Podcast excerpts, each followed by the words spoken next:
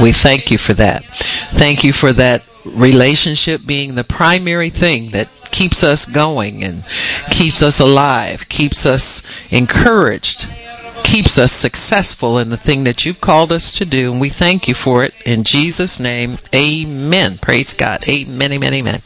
Praise God. So today we're going to talk about the fact that He does all things well. Amen. He does all things well. And it has a particular meaning for us because He lives in us and he he can empower us to do all things well. In fact, that's what God uh, expects from us that we would be as his son was in the world and we would have that reputation that we do all things well. It's important to have a good reputation in the earth because we represent Christ.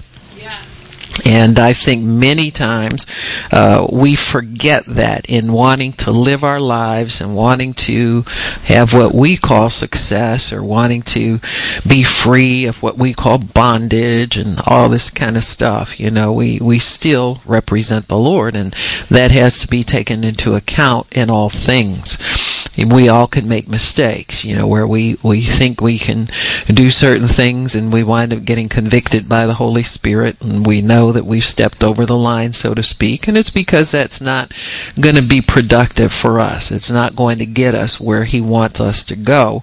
And so God kind of has to keep us in line and keep us in process of having the success that He wants us to have.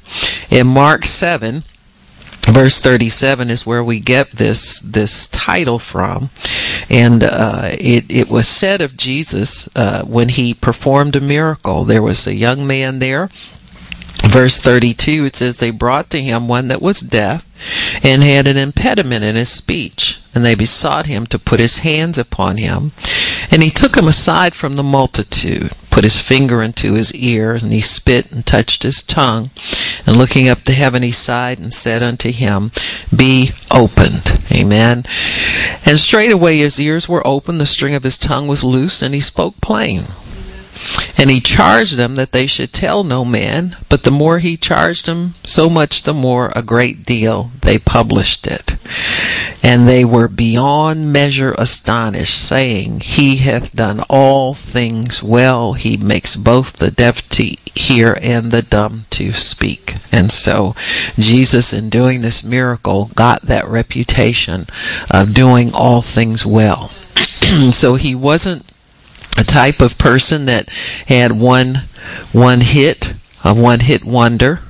Mm, try to live off, you know, sometimes people get one miracle or they pray one right prayer and try to live off of that for the rest of their lives. You know, it's it's it's for us to continue in these things my thought is that if God did it one time, He's got to be able to do it again. We need to find out how to get Him to do it consistently.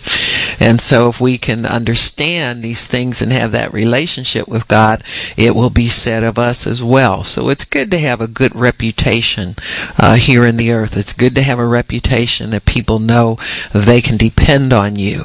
Uh, they can depend on your prayers. They can depend on your faithfulness and your consistency because those are the things that God will honor. And uh, on the road to success, uh, this is what we need to keep in mind. So God promises us good success in all that we do. And He is our insurer of good success. Now, the Bible is full of success stories. It's full of stories of mishaps that wind up successful. It's full of human stories. And so our story, being a human story, can be a success story if we'll understand God's ways of success and God's ways of getting us to, to follow his path so that we can be successful in all things. Jesus is the biggest success story in the Bible. So we're endowed with the spirit of the best. And He lives in us through the new birth. We just have to renew our minds to the fact that He lives in us and we are new creatures in Christ. And everything that's old about us has no power. It's passed away. It's dead. It's kind of diminished in its power. Doesn't have the power over us that we think it has. So if we will understand ourselves as new creatures and strengthen ourselves in the new things, then we will be able to walk more successfully in the success that God has for us.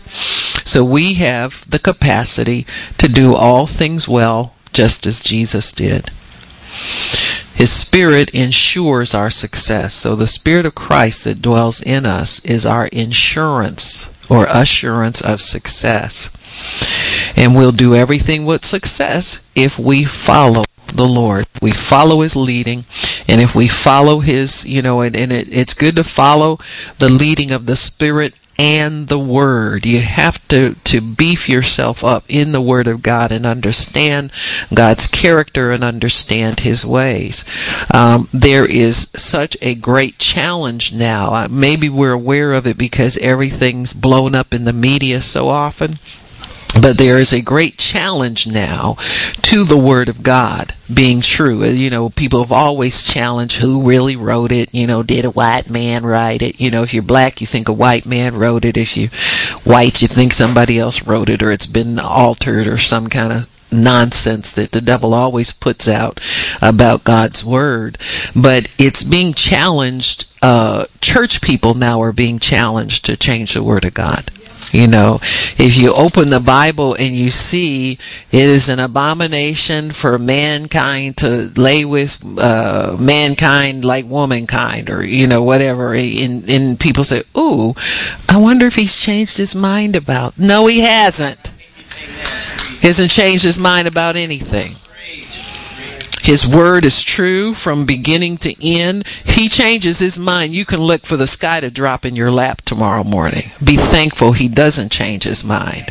You know, that's an assurance for all of us. You know, if he changed his mind about the oxygen content in the air, you'd suffocate. So let's get real here. Thank God he don't change his mind. These things are small sacrifices when you think about it for human beings to make. Why would God change his mind just because you like doing something you're not supposed to do? So foolish. Totally foolish. To think that we serve a holy God who's without blame and does everything right, and all of a sudden he's going to change his mind about something. Makes no sense whatsoever. If he's changing his mind, he's not a holy God. You can challenge his validity to do anything then. And this world would come to an end. And so you don't want to try and make God say something he doesn't say. You don't want to try and alter what he does. But instead, God changes us so that we can conform to his standards. And his standards are good. You don't tell the creature, can't tell the creator what to do, how to say things, what to say, when to say it, and when to do anything. He's the creator of all things.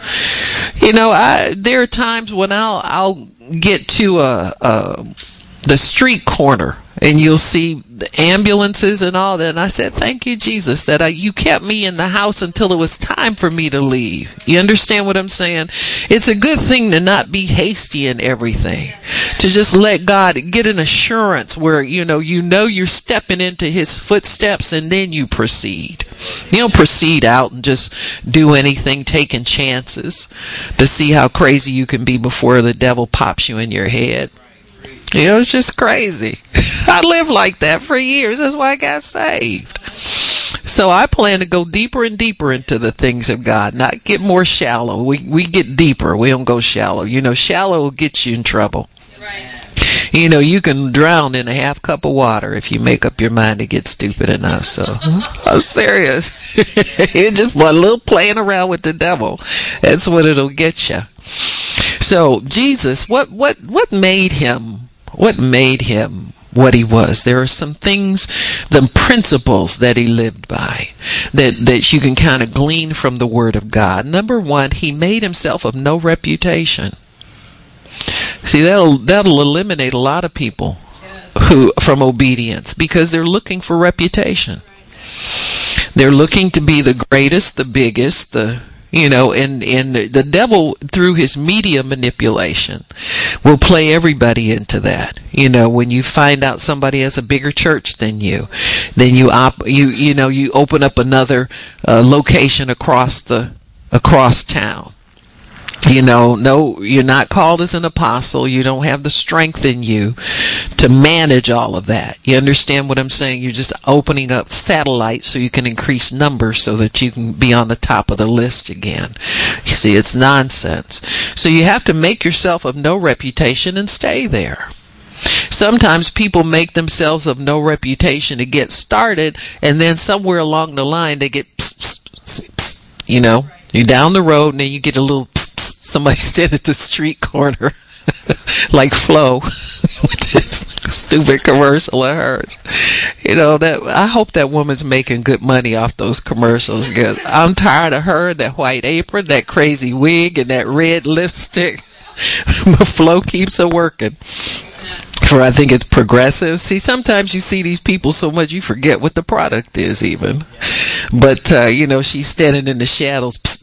Hey, come here, come here that kind of stuff. And and so the enemy does that to us. He flags us down on the road to to being obedient and being content. That's the the whole thing. If he can get you stirred up and discontent or impatient about something or, or lonely or all of the things we do say about ourselves when we feel sorry for ourselves you know get you self pity and get you to thinking you need something you know, you need a good Matthew, Mark, Luke, and John whooping. Huh? That's what you need. You need to hide yourself in a cleft of the rock because the enemy's setting you up for something. And so Jesus made himself of no reputation and he stayed in that place. He walked in the place of being of no reputation. That's why you see his reaction telling people not to say anything. See, if he's going to keep that, that persona, so to speak, for lack of a better word, a being of no reputation, he's going to have to allow God the Father to show people what they need to see about him. Number two, he imitated the Father in, in, and did and said only what the Father did and said. That's a toughie because we are, are still wrapped up in a flesh body. You know, he was too, but he was sinless because he didn't have that, that sin nature that we're all born with, even though his flesh could be tempted and tested. And bible says he was tempted in all points like we are yet without sin. So and that proves that the new creation person inside of you is sinless he can withstand the pressures of sin and, and increase in righteousness. You know, increase in your ability to withstand and, and push yourself away from the, uh, the, uh, dictates of the flesh. You know, as we grow older in the Lord, hopefully we get more uh, mature, more committed, more stable. You know, it's to me it's kind of silly people who be married 20 or 30 years and all of a sudden decide they want to go date again. You know, to me, I mean, your best dating years are behind you whether you know it or not. Look in the mirror. Amen. They're competing with the 20s and 30s. Come on now. Everybody that gets stupid wants somebody young. Nobody says I'm going to cheat on my wife and go get somebody look just like her. Right.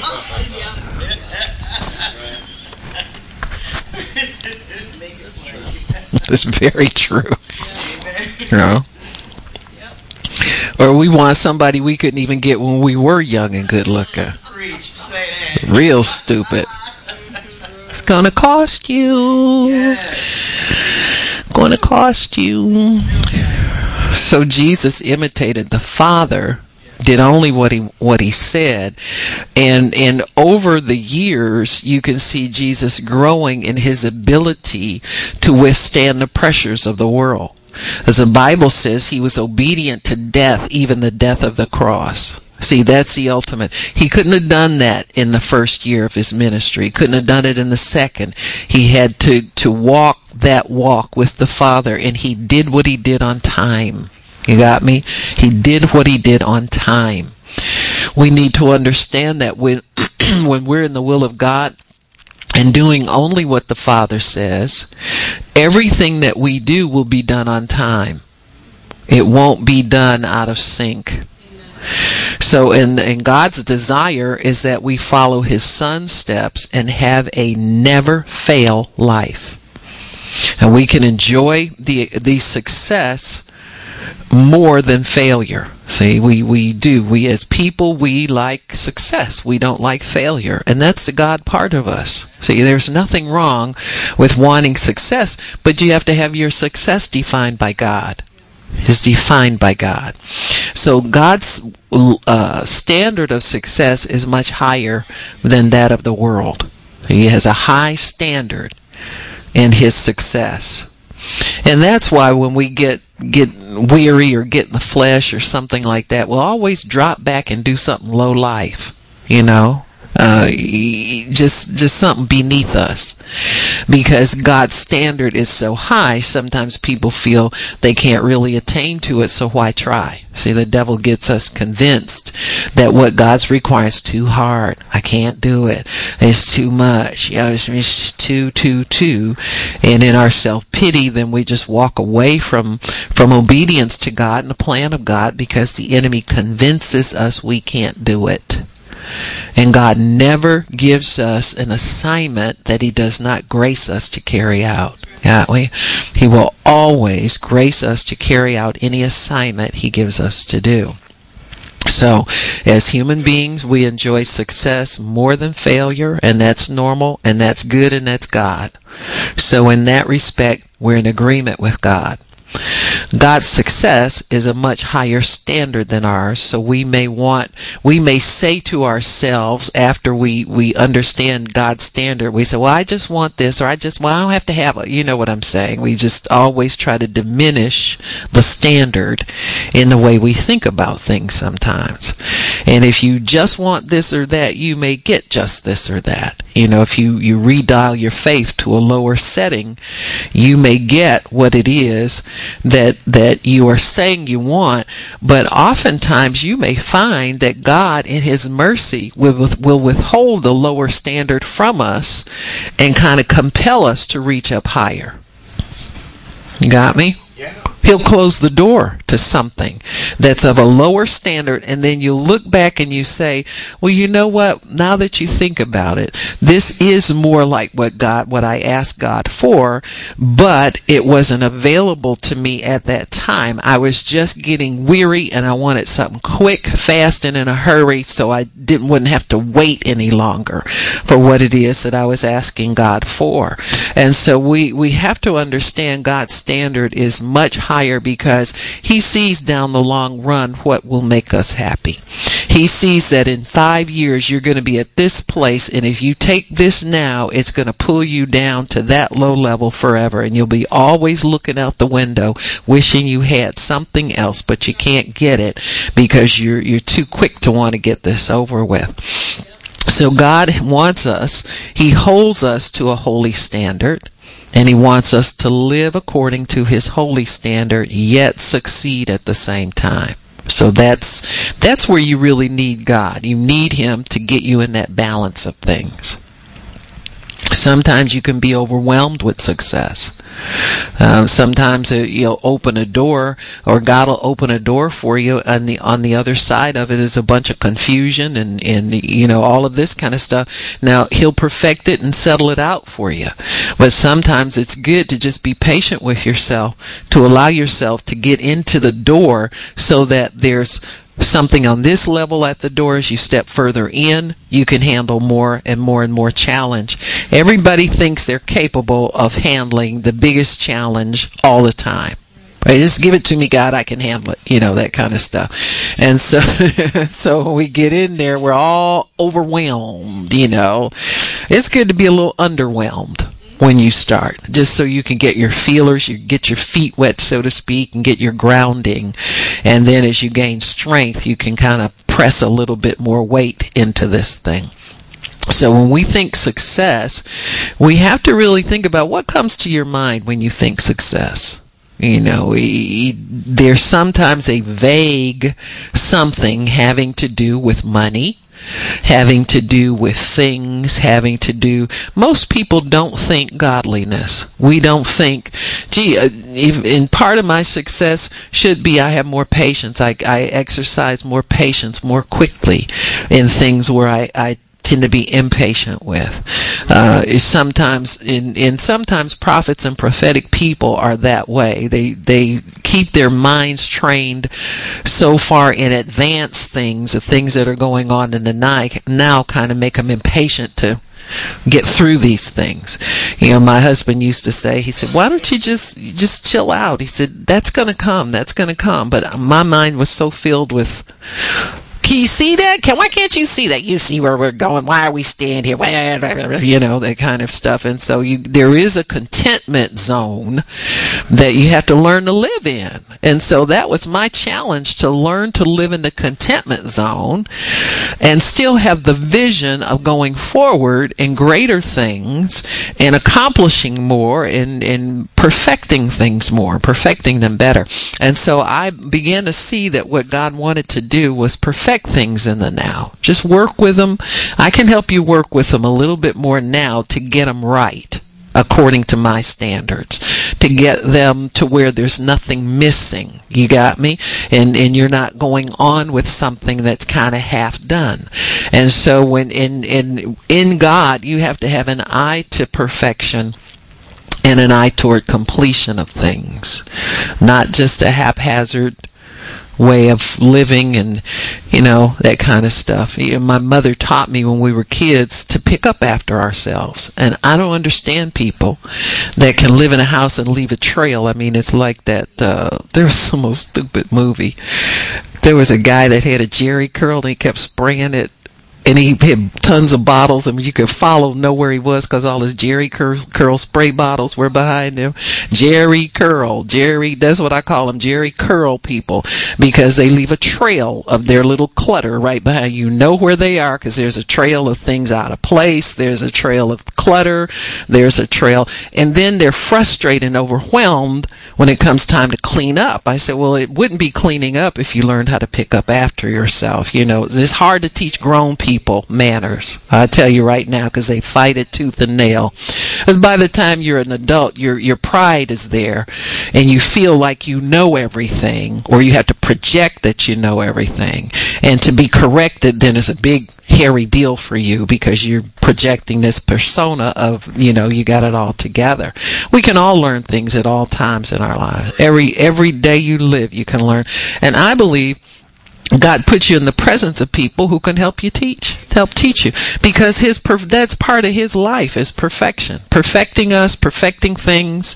There are certain things that you may you may get to a certain place in life, and you'll find that this little thing you thought was so insignificant, you picked it up anyway, or something a light bulb came off on the inside of you, and you found out just knowing that one thing opened doors for you, where you were resistant to picking it up from the beginning, and so we have to to, really, really understand these things about God. He's always helping us to learn how to create perfection around us because that's bringing, making it down here on earth as it is in heaven. That's what that prayer means. Heaven has nothing out of place. I bet you go up to people's house in heaven, it's clean. You know what I'm saying? Because uh, confusion is part of the devil's work. You see, if things are out of place, that's confusion. And some people are just confused, period. They couldn't tell you where something was from one minute to the next. And so they have to be set in order. Your soul has to be set in order so that you can, can be successful in everything.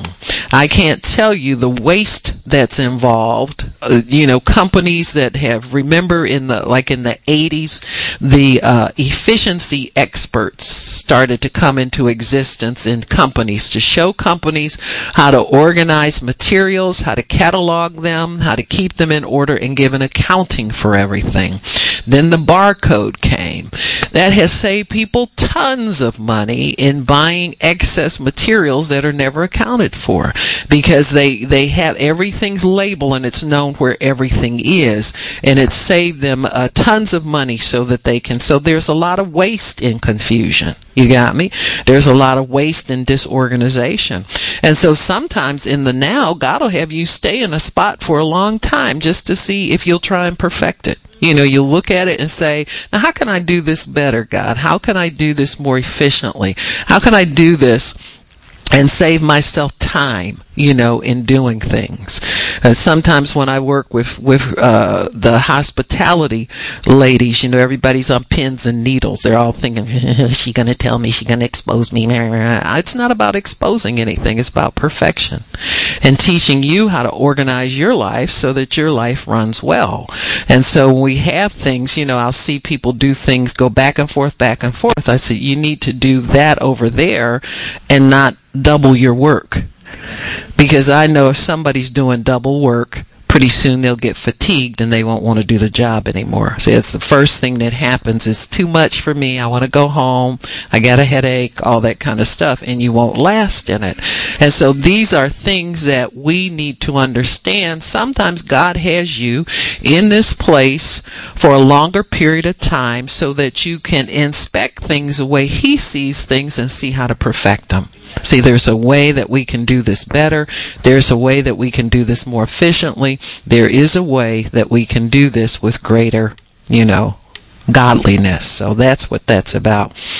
So, anyway, when we think success, we need to think God on God's level, not just acquiring and accumulating and consuming, but God thinks distribution and stewardship too when he makes us successful. So success is a package of not only acquiring and accomplishments, but responsibility in that as well. And that's where the Christian is different from the unbeliever in that stewardship aspect and, and how to distribute and what it means and all of that. I think Christians are, are very, very, uh, uh, differ themselves in a great way. Uh, I know a lot of times with Rachel, I'm teaching her just because you got six bottles of that little funny blue drink you like, that don't mean you drink them all, open them all up, because little kids are like that. They're largely undisciplined, uh, and sometimes when people see uh, uh, uh abundance they tend to want to consume it all. If they can't, they'll waste part of it. Jesus set a standard when he fed 5,000 families of people, and not 5,000 people, 5,000 families of people, and he didn't leave the leftovers to be thrown around. They gathered up the fragments. The disciples were smart because they're thinking to themselves, hmm, we better gather this up because we never know when we go hit the next dry place and won't be you know what i'm saying so i'm sure there was a basket for each of the disciples amen leftovers for them. Got me? Uh, leftovers are can be very very appropriate for you at specific times. Those fragments that remained represent revelation from god that's open to those who want to follow him closely that that value everything that God brings down. You know there's high value there and so that's what that represents as well. And so when we're when we belong to God there's stewardship principles involved in things. You know I know sometimes people look at what you have and think it's junk. Well they don't see what what God shows shows me because I can I, I look at everything that we've got here that that we've had over the years and that we have now. A lot of people say, "Well, why are we just keeping this stuff in a box going from place to place until God tells me what else to do with it? We're going to hold on to it." Because I can remember when we started, we would have loved for some ministry to give us a duplicator or a copier or something like that or or even, you know, leftover cassette tapes or something like that. And and nobody was giving us anything. We had to use our faith to do it. And so I decided that I was not going to be a wasteful steward of what God had because I know there were plenty of people that had whole duplicating systems they weren't using anymore, but they would never think to bless somebody else with it. So if I can find somebody who needs something that we have and we're not using it anymore, we'll bless them with it. But I'm not big to just throw things out and put them in the garbage just because they they seem to not be for us. You need to pray and see who that's for because that's a seed that you can sow into somebody else's life or ministry. So just because God's blessed you with uh, uh, abundance or he's blessed you with you know some of the things that are higher quality doesn't mean that you turn down your turn up your nose at that which used to be a blessing to you. It's still a blessing and it'll be a blessing to someone. So we have to think on this higher level of stewardship, folks. Got to think on a higher level. I see a lot of times too in the body of Christ. Now we're now that we're on the subject of stewardship, I think there are some things that we can improve on as a people as far as stewardship is concerned. Um, I think that there's some some uh, help that can be given to new struggling ministries or new struggling churches you know when uh, people come and, and they do things or, or you get to know another minister that's just getting started getting on their feet you know you, you've got you know tens of thousand dollars in, in one offering you need to send them something. Instead of thinking about ways to expand what you have you need to sow something back into the the new sprouts in the body of Christ or the young shoots in the body of Christ so that they can keep going and they can have what they need so that they can go. But it's seldom, whenever you're big, small people sow into you but it seldom happens that the big people sow into the small ones you know unless it's some somebody overseas that they don't have to you know look at or something like that. But the people that you see and that you know on a regular basis you need to try and bless those people with some and that's God's understanding of success as well. Paul did that. He said the the fathers lay up for the children not the reverse. And we've got a lot of children in the ministry sowing into the fathers but it never happens the reverse way. Just think about it, folks. Think about it. And so God has a very high standard for success. He has a very high standard for success. So, um, when we think about success, though, the higher standard should come in mind, and we need to think the will of God. Whenever you think success, you need to answer is whatever is the will of God. That's what success is. Nothing else that comes your way is going to be successful for you. Everything else is failure. God's principle is to give us all things that pertain to life and to godliness. So our success really will provide both of these. So we have really fruit, which is the blessing that comes to your hand, and we have gifts alternating. I'm sorry, gifts are the blessing that comes to your hand and fruit, and that's the godly character. So God kind of alternates those in the life of the believer so that when we get the material things that we desire, we will also have the wisdom, we have the patience, we'll have all the fruit of the Spirit that we need to sustain that because it has to be sustained in God's kingdom. It's got to be sustained in His kingdom. It's got to be sustained that way. And so when we have things that pertain to life and to godliness, that's what success in God is. And so his success will provide both. It'll provide a balance of things that pertain to life, that's our gifts, and godliness, that's our fruit. Without God, life is a train wreck. You got me? You can you can bank it. That you can take to the bank. If you step off of the will of god you're taking a chance that you may never retrieve and never recover from from what it is that that the devil will get you involved in because he got stuff for you trust me. So without god there our life is on a collision course. Your life will be out of sync. You know, you may be anxious for something. Gimme, gimme, gimme, gimme, gimme, gimme, gimme. And you can get, get, get. But trying to maintain it. See, what happens when people get get a reputation and get high up? Then that that pride of life thing pulls at them more. You know, see, when you're small, pride of life is not a problem for you. You know, trying to, to not feel ashamed is more, you know you run from you run from the lower level devils you know shame and i should be further along and why isn't my turn come yeah all that kind of nonsense stuff. But you can shake that off and be content. When you get high up pride of life hits you. Everybody knows who you are. Everybody knows your name you're a household name. You, you know you got all of this stuff.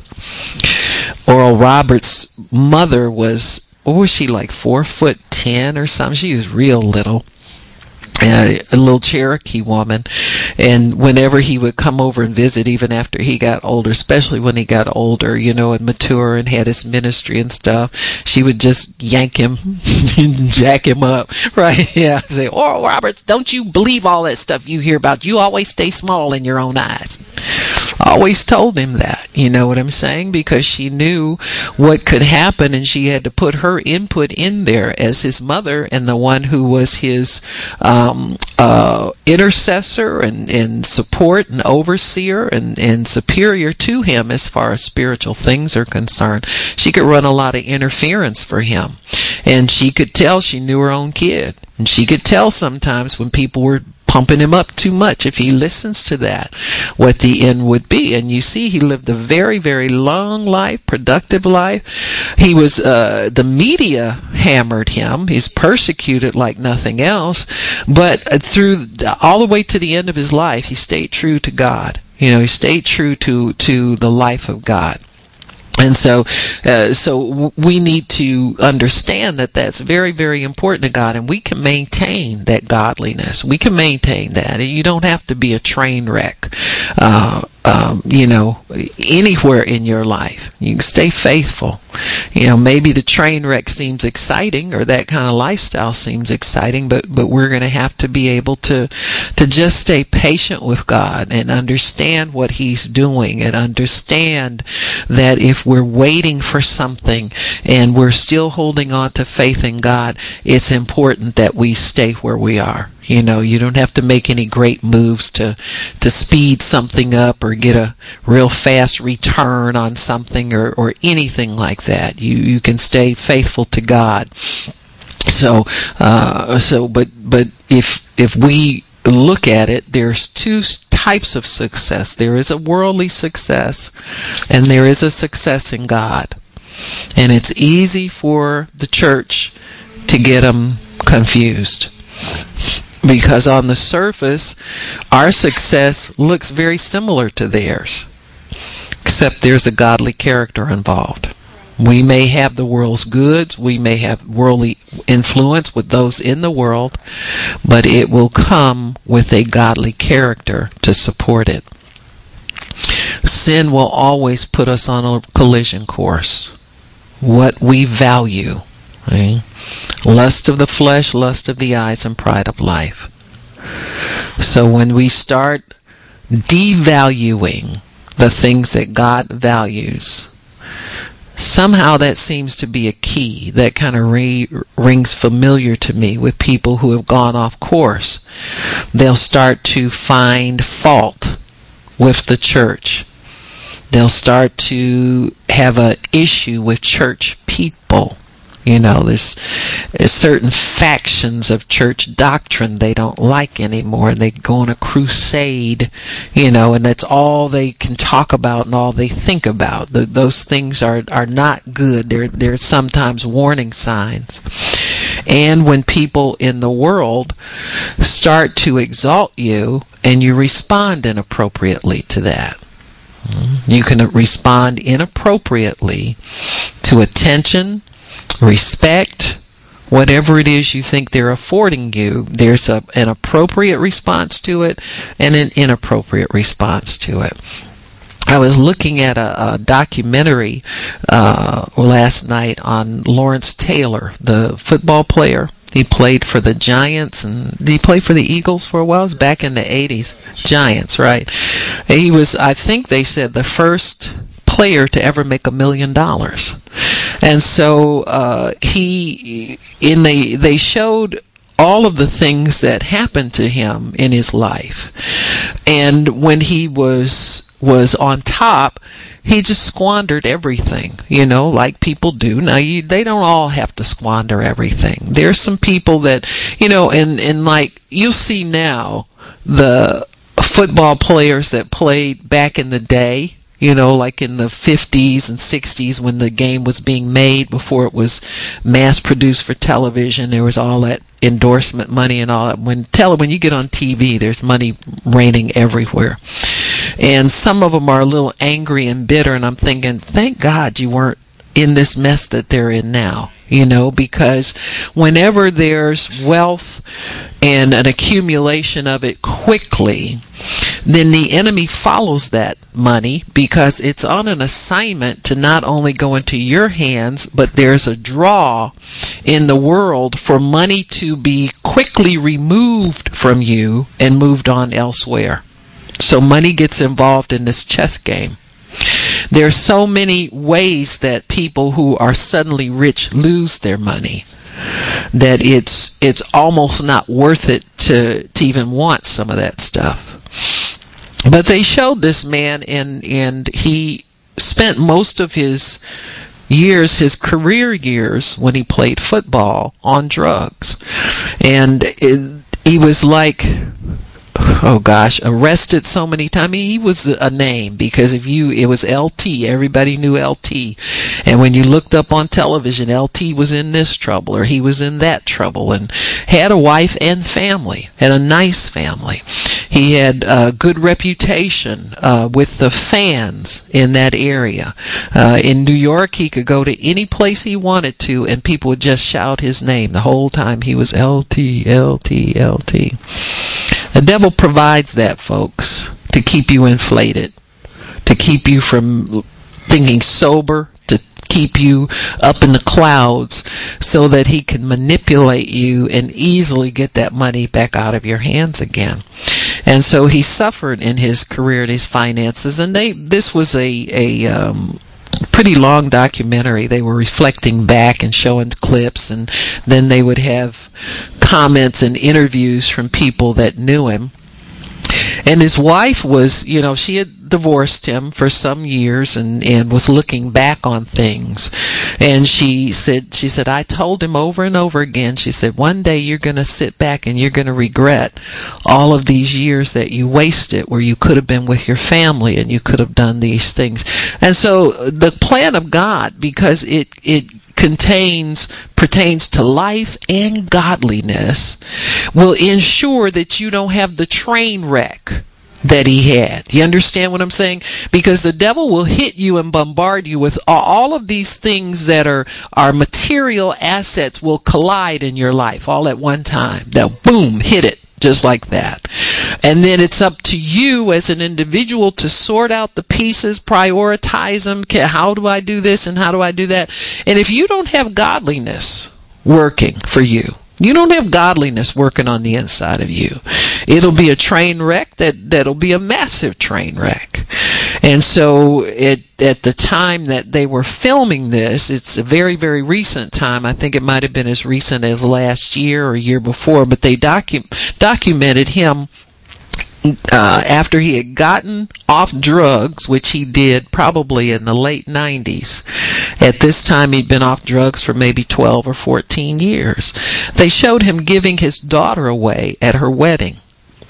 And he was preparing a toast and didn't really have a lot of facts about her growing up to share with anybody.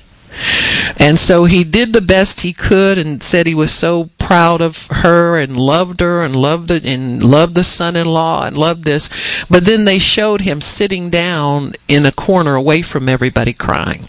You see, because he didn't really know this girl that he was giving away. You know, he was just sober enough now to reconnect with them and all this kind of stuff. And so these things are things that God wants us to avoid because the damage that that regret has on your soul is tremendous. Many people go right back to drugs again, right back. It's just the mercy of God. He didn't, you know, that door was finally closed for him. And he was able to get the help that he needed and made up his mind that he didn't want to go back to that again, and it held. Many people make up their minds about a lot of things and they go back again. And so this was was part of God's mercy there. Me, I'm always looking for the aunt that prayed or the grandma that prayed or so, you know what I'm saying because you know that. You see, you know that. And so these are the things that, that God wants to spare us of. So if you're having to wait for something and you don't think it's fair and you don't think it's right and you look and you see all these people that's got everything. Look at the sinners in the world got this and got that. And yeah, but your your your course is different. You're you're on a godly course. Yours is life and godliness. He'll give you all things that pertain to both. So when you have things that pertain to godliness, your stewardship over these things is totally different than the stewardship of somebody who doesn't have that path in God. You know, LT just didn't have it. You know, he was in darkness and, and the only thing he could do would be to follow what his flesh told him was going to help him and be helpful to him. He was he was endowed very very gifted now at some point these people show great diligence you know but that can leave now the devil's looking for your diligence to pay off, so then he can start in, inserting other things in your life, and he can draw you off course with those if you don't have a godly standard on the inside of you. If you don't make up your mind that a married man is supposed to go home to his family, in fact, he admitted that, that the girl that he gave away, I think he's got maybe, had maybe four or five children. He said, well, you know, uh, she was the only one that I was there for her delivery when she was born. He, he remembered that much, but he was never there for the birth of any of his other children. You got me? Godly standard would have you be there, folks tell the rest of the world they got to go on hold until you you understand what I'm saying. So these things are are important for us to realize that we have a higher standard because we have a, a, a um, standard in God to be stewards over what we have. So that when the world sees us being prosperous and the world sees us uh, having the world's goods, then the world's goods don't have us. We have them. We possess them. So that we can do what God would have us do with them, but they don't possess us in that they take us down and they destroy our lives and the lives of other people uh, LT was made a comment. He said, "Well, you know, people will say things like just taking drugs." As he said, they always talk about these victimless crimes. He said, "Well, I guess that's true." He said, "If you don't call, count destroying your family." and destroying people that love you and disappointing people that love you. See, in God, we don't have to do that. We don't have to. We can take everybody along with us. God showed us that was his heart when he promised Abraham and Sarah children. You know, he was capable and he proved that. But God said, Nope, you're not going to leave her behind. When I told you I promised something for you, I promised for you and your wife that you have now when the promise comes. You got me? And so it, it's not about you uh, shifting things around and making them so that you think it's what you want. It's about following the plan of God. Thank God, God made Abraham stay faithful to that. Suppose you just say, well, you know, uh, divorce is not a big thing. I'll just go find. No, come back here. You didn't do that right. I want you and see. A lot of times, this is what we don't like about God. His standard is high, and if we think we can't reach the standard, then we just want to quit and go do something else, and He won't let us. You got me? Thank God he doesn't let you go off and do something else, cause a train wreck somewhere else. And so these are the, the ways that God would, would have us to respond. Now, uh, Tim Tebow. Remember Tim Tebow, the sophomore Heisman Trophy winner, and you know he, they great things expected from him. He's out of work right now. See, so his test is going to be something different. See, he had a good contract. He got traded by uh was it Denver he was with? Yeah, he got traded by Denver and then he was with the is it the Giants? Where's Belichick at? Jets. Okay. And and so uh he's he now he's he was released because they've got two quarterbacks, see? And he couldn't knock the one guy off. Got me? See, when you go into situations, you have to follow the leading of the Lord. And sometimes God's will is not for you to push somebody out of their job or be highly competitive and, and step on somebody or that kind of stuff. You just go in and do the best you can. And if that's not good enough, you know, you, you just relax and let God have it. So he's a free agent now. And so he's following God's plan. So then this will be his test. Who are you going to serve now, Tim? And so he said, he said, uh, I still have plans to play pro football. He said, that's still a desire of my heart. That's still something I want to do. And to me, that's a good thing because he's not letting circumstances cause him to quit and say, well, you know, maybe I'm supposed to be a minister now. We got enough ministers running around here because they failed at other things. You got me? Got a bunch of people call themselves because they tried everything and can't get it right. So maybe I'm called to the ministry. You understand what I'm saying? Uh, we got to stop that, folks. God's standards are way too high for us to encourage that kind of foolishness amongst one another. So he's following God. They call him a polarizing. That's what they call people now when they're Christians, outspoken. They're polarizing personalities. You know, you either love them or you hate them. Well, that's good because that's what Jesus said. That's how you know you're pleasing to God. You got me? Hot or cold. If you're hot, he loves you. If you're cold, you know, he can work with you, but don't be lukewarm. I got too many lukewarm people out here who are saying God's changing his mind about sin. And so anyway, in, in Tebow's case, we, we still have yet to see the end of the story, don't we? Because we'll, we'll watch and we'll see what, what he does as far as his career is concerned. But he is still desirous of a career. And so God God will hear that prayer. And if that's God's ultimate will for him, he'll get there. But he'll be open to whatever God has for him. So when you when you're on a course to do all things well, sometimes it may not appear that you are prospering. Your prosperity may be a hidden wealth. And see, when it's a hidden wealth, that's when it's going to come forth and bless the whole world. Got me?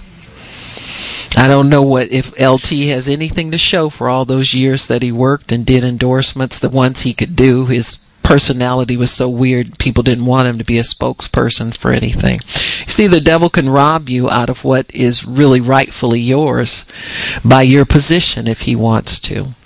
So sometimes it may seem like you're even taking a step backwards in natural in in natural success.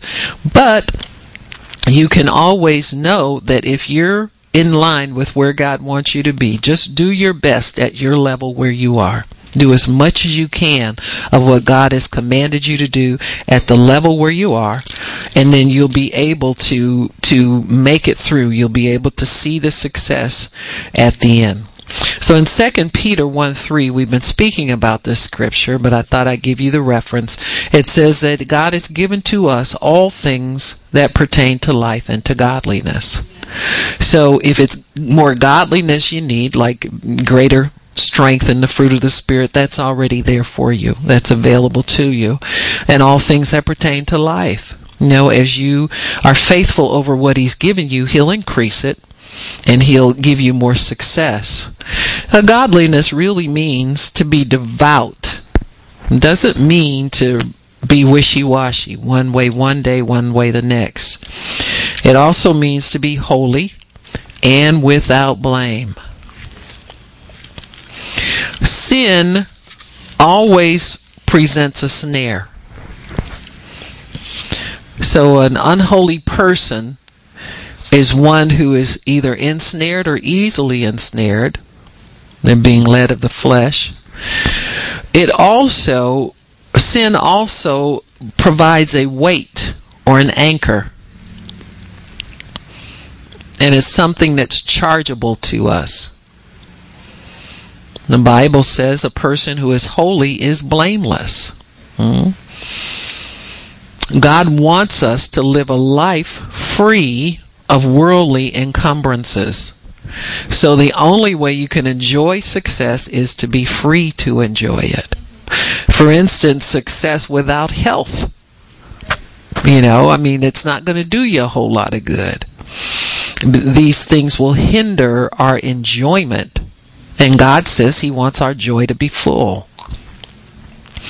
Sometimes we have to wait before we advance in order to allow the inner workings of God's Spirit to help us to be able to enjoy them. Mm-hmm. Always look for God's provision to come into your hands before you make plans. That's something that I I found to be consistent in things. If you don't get a green light that's a piece about something and step up, that provision must come into your hands before you before you go forward.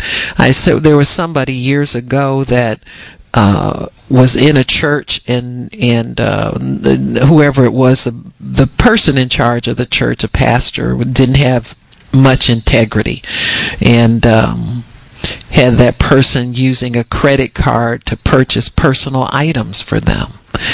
And the thing that came to me was that why would God have you max out your credit card to provide for somebody, you know, make sure that that provision is in your hand because he God demands a portion of our increase. He doesn't want you to go into debt. See, there's something wrong. There's something unclean working. Somebody wants to go into debt just to impress you, and then you take it. See, there's something's not right there. Uh, you need to put on the brakes and stuff like that. And you know, sometimes people are just drawn. The devil draws people together in situations like that, and then they're upset with the church and they don't want to come to church anymore. You know, they lump everybody together and the enemy's good at doing things like that. I would, I would always, you know, eh, sometimes you need to pay. You know, sometimes you have people who around you who are generous and they'll offer to. Sometimes you need to pay for stuff. You understand what I'm saying? Quit, quit taking you understand what I'm saying? I mean, that's all nice and well and good, but if it's something you want to do, God will provide for you. You don't have to have that little comfortable friend that always shell out some money for you, uh, usually because they can't get anybody to do anything with them unless they pay their way. They're that insecure. So you, you need to have this with you in God where you're you're certain you're not feeding that desire uh, to bypass God's ways of doing things and taking a shortcut. You know, it's it's it's a shortcut sometimes to do things that way. You're not using your faith. You're lazy. Your lazy little faith isn't getting you anywhere, and God wants you to use your faith. Come to He said to make your request known to me. Don't tell your buddies, you know, because you know they'll always fork over. Just make your request known to God. And if God doesn't open the door, then you stay home. You know, just forget your plans. It'll be better for you to stay where you are instead of letting some somebody else pay the the price all the time because eventually you'll hear about it you know, you'll be somewhere with them and they'll be talking to somebody else and whispering about you behind your back. And that'll that'll show you, that'll teach you that wasn't God doing that. So we don't have to accept everything that comes toward us, especially if you don't get a peace or you haven't really prayed about it or whatever, whatever. You understand what I'm saying? Sometimes and now ministers, you know, oftentimes we have to receive things because we look at the fact that that person can be blessed by giving. They're giving, but you ain't a minister. You know, your personal pocket is not, you know, ministers are ordained to receive these things. Believers are not. And so we have to be careful. You know, I, I know sometimes people, you know, you'll be a believer that likes to pray and you'll pray for somebody and they'll say, well, well, I just want to give you something. Well, you know, I'm going to give it to the church. If you want to make the offering, let me get an envelope or I'll make sure we get a receipt for you from the church for this. And, and, uh, but sometimes it's good to refuse and say, no, I wouldn't take anything for it. You know, just, it's okay. It's fine. Well, I just want to give it anyway. Well, okay, I'll give it to the church then and let them know that it's not coming into your pocket because it, it's, these things are not godly attitudes. You know, they're, they're not. We can, we can be givers and we can allow God to return to us uh, from His hand, you know, and you'll know it's coming from God uh, because you you know you've allowed God to receive that seed that you've sown, and then He can return to you. Success can often lead to excess. And that's what God wants us. He doesn't want his kids in that kind of situation where it's excessive.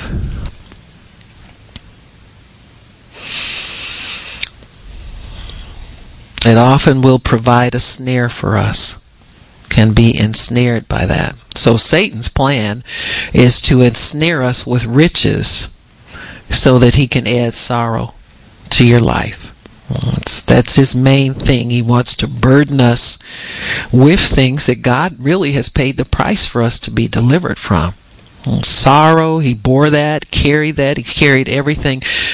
God carried those things away from us so we could enjoy life. You know, if you're, if you're, you know, if you bought something, you you're always looking around to see when they're gonna come repossess it. That ain't joyful, folks. And you know, come on now, that's that's very sorrowful. And so God will relieve us of that burden, and and you know, if we learn our lesson, we don't want to go back there again. You know, we don't want to go back there again.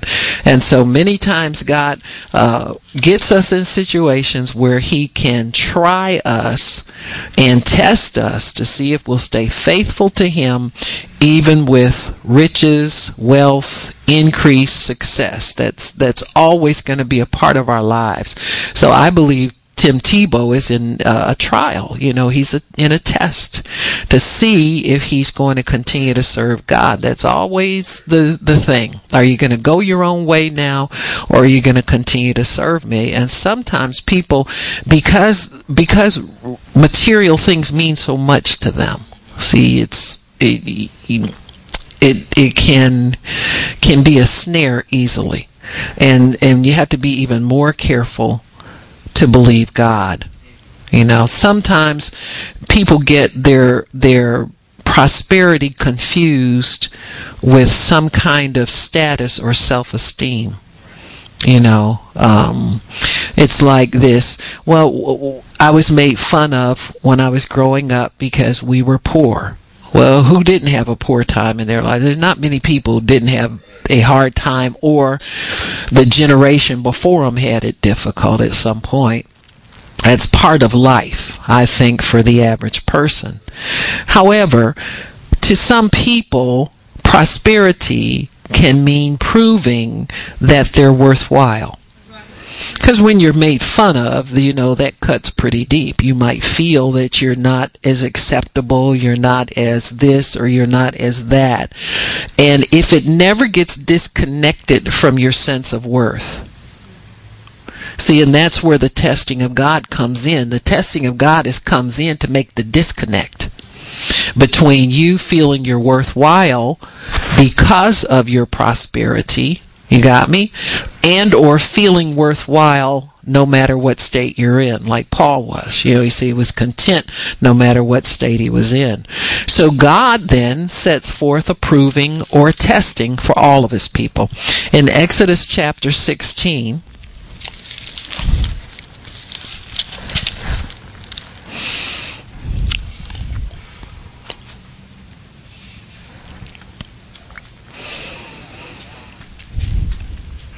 Verse 4 says, Then said the Lord to Moses, Behold, I will rain bread from heaven for you, and the people will go out and gather a certain rate every day.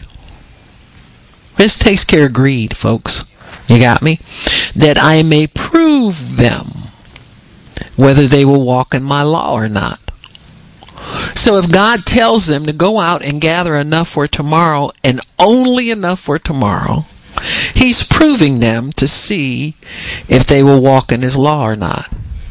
And what happened? Many of them got enough for tomorrow, and what happened? It molded overnight and stank. You got me? And God's law was proven through people.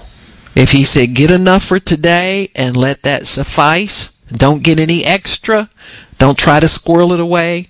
I want you to trust me day by day. And this is an important principle for us as believers because every day we need to make living contact with God. You got me? I know sometimes when you when you have the word hidden in your heart, you might think that you're just living off of, you know, I'm rehearsing it in my mind and so forth and so on.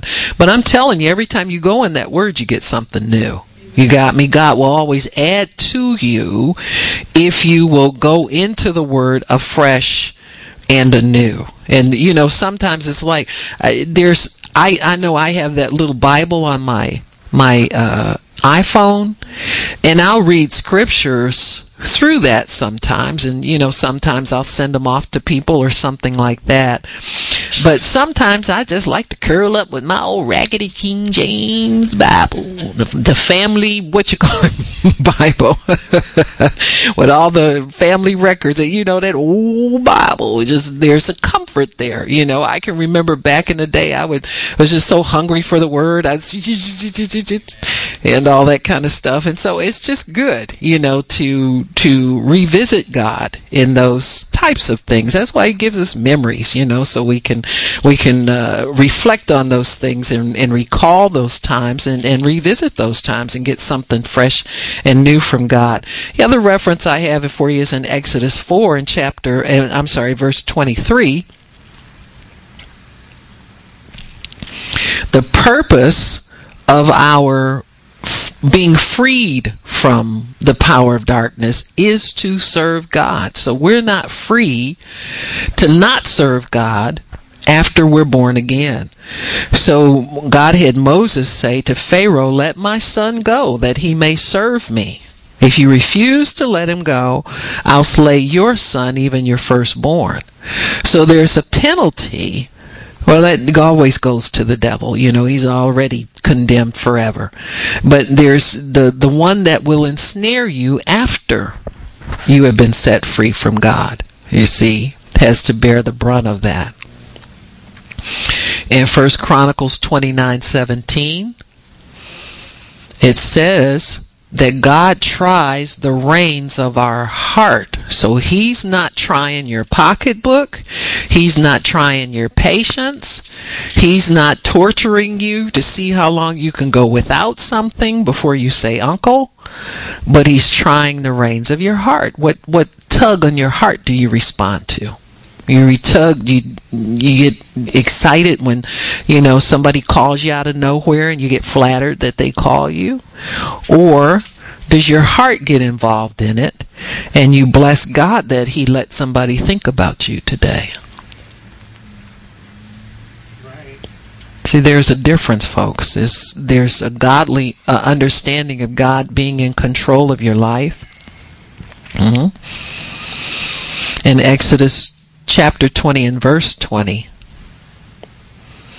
Moses said unto the people, Fear not, for God is come to prove you that in this, in that his fear may be before your faces and you sin not. You got me? So God proves us to see if we will obey him or not. He proves us that we will go his way. He proves us. And how will we ever be proven if there's never a choice to make? So these are merely situations where choices become involved so that God can prove which way we will go. And we need to know which way we'll go. We need to know that we're totally dependent upon the power of the Holy Spirit to keep us going where God wants us to go. You know, He's the one who gives us peace in the decision. He is the one who helps us uh, in our deciding of things. Hebrews 11, it is 17. Let me turn there because I think I got my reference.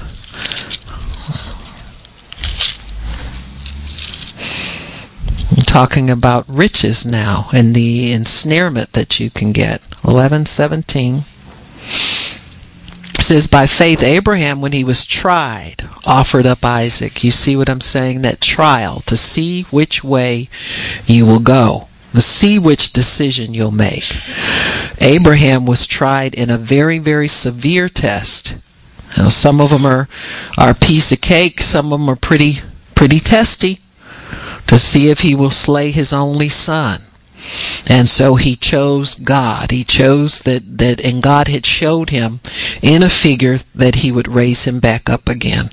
God gives you evidence and gives you faith to make the right decision. You're not just out there in the middle of nowhere, eeny, meeny, miny, mo, and you don't have a proper leading to know which is the correct decision to make. And so uh, he had trials to establish godliness in his life. If if Abraham had not had the faith for the resurrection, where would we be? Still waiting on somebody to pass that test. You got me? And so he had faith for the resurrection. And this was open doors for the Messiah to come through. All of that stuff is tied up in decisions that we make. Decisions that parents make to keep themselves dedicated to God have a big impact on their offspring your seed and your seed seed. Live well or not so well oftentimes depending upon the decisions that you make because there's much more there's no like victimless crimes huh? You know we we all we know that that there's an inheritance here on the earth and all deeds are accounted for. David's riches created a snare for him. In contrast to Abraham David's riches created a snare for him. You all know the story. He was feeling feeling real good about himself, and instead of going to war with the rest of the men, he stayed back and got in trouble. And when when God called upon him uh, to repent, he sent Nathan the prophet in 2 Samuel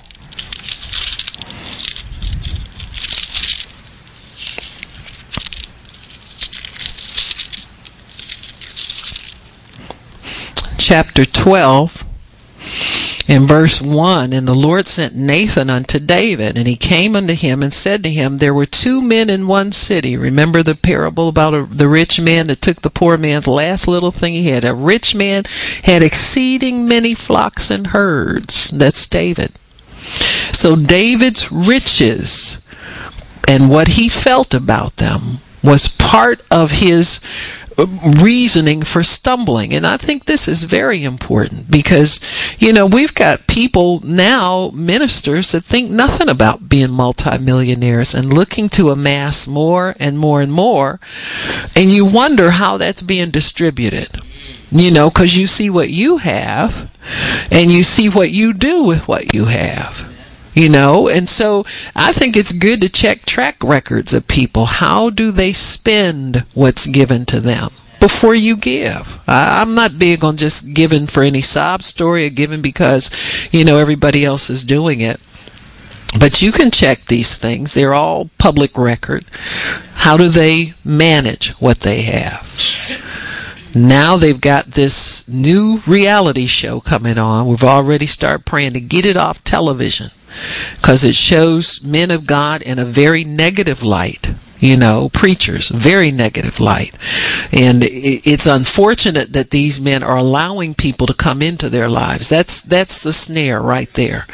Is begin you see when pride of life starts to grip you, you think all publicity, you know, like they used to say in in the movies and in entertainment, uh, I don't care what they publish about me as long as they spell my name right. You got me? that it's that way with with many of them because many of them are, are already ensnared with the world's goods. And so all of these preachers have had a divorce while they've been ministers. And they're all saying, you know, they take these clips of them out of context of their preaching and all this nonsense that, you know, the Bible says go in all the world and preach the gospel. It didn't say talk about yourself and your personal business and, and let people follow you with cameras and all this foolishness. And so we have to be careful that the name of God is not blasphemed. It's part of your responsibility as a believer. Not put yourself in a position to make God's word trodden under and get you on there saying something you never intended to say publicly. Try praying a little bit to get some power behind your words. Get some sick people healed. You get 20,000 people in your congregation, you don't even know if they're well or not. You got me? You have no and shepherds should know the condition of the flock. What kind of shepherding is this? And so we've got to put a stop to this, folks. Those who are trying to get there need to stop it, and watchmen need to pray prayers that stop this foolishness because it's manipulating the people of God, the leadership of God, to make them look less than what God called them to be. And so Nathan gives the parable to David. This rich man had exceeding many herds and flocks, and the poor man had nothing. A rich man took what he had you see what I'm saying? So we got a lot of taking what people have with no regard that that's the only thing that they have. So David came under conviction for it, and that's how we got Psalm 51. You know, a man that, that understands his mistake and is, is grievously sorry for it. Proverbs 30, 10 verse 30 tells us that God makes us rich and adds no sorrow to it. Know, you can be rich and enjoy your life until the day you leave here. There's tons of Christian businessmen that have done this. Tons of them. Sam Walton was just the most recent one. There's tons of Christian businessmen and leaders that are able to do this. Many people give their alms in secret. You know, you have to be careful about doing what you do so publicly that you lose your reward and the de- devil is able to get it and run with it. Hmm? Proverbs 28:20, let me go over Proverbs 28:20.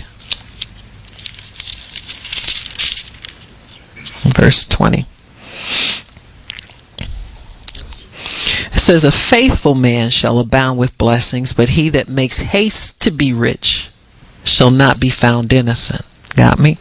Do not be hasty in desiring riches. It means that you've taken off the godliness. You've got godliness off the table now. You're going to be sorrowful in it.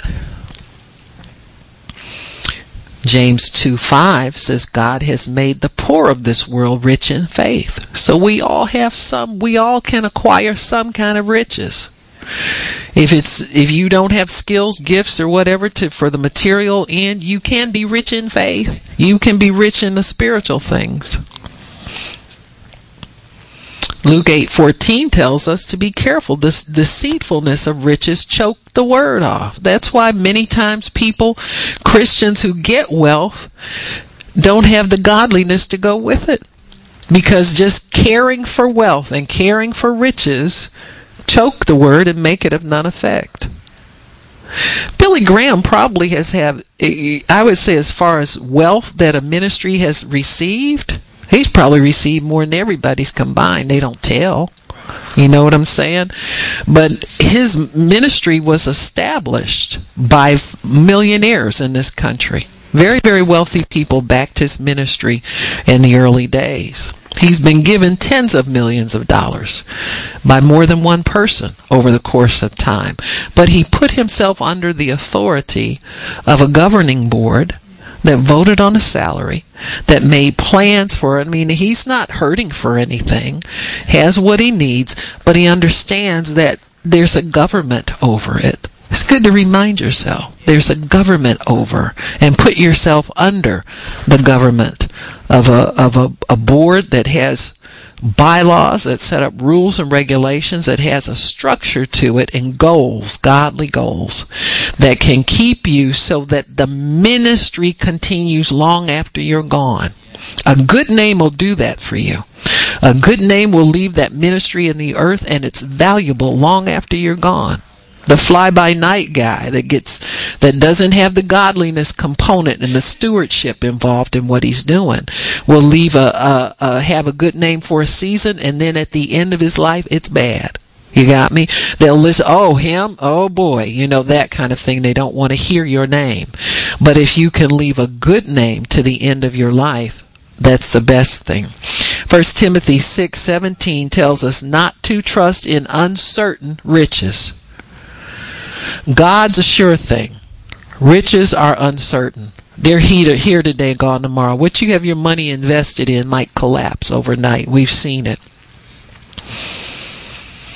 And the Bible in Ephesians 1 8 talks about the true riches, and that's the glory of God. We want to receive the glory, the riches of His glory. That is the goodness of God, unlimited. He'll give you that in unlimited fashion so that you can have. I'd rather have a sense that I have access to everything than to have it right in my hand. If you've got it in your hand, you got to worry about managing it. If you have access, you know it's there when you need it, and when you don't, it's securely put away. Amen. Father, we thank you for your word, and we understand, Father, that you have good things for us, Lord. Thank you, Father, for a balance in all things, and Lord, I, I believe and I know that as we go through the days, that are coming upon the earth, it'll be those who are anchored in you that will get the best results and will get the consistent results. So we thank you, Father, for the best, the consistent in everything we do. And we bless you, Father, in Jesus' name. Amen. Praise God. Amen, amen, amen, amen. If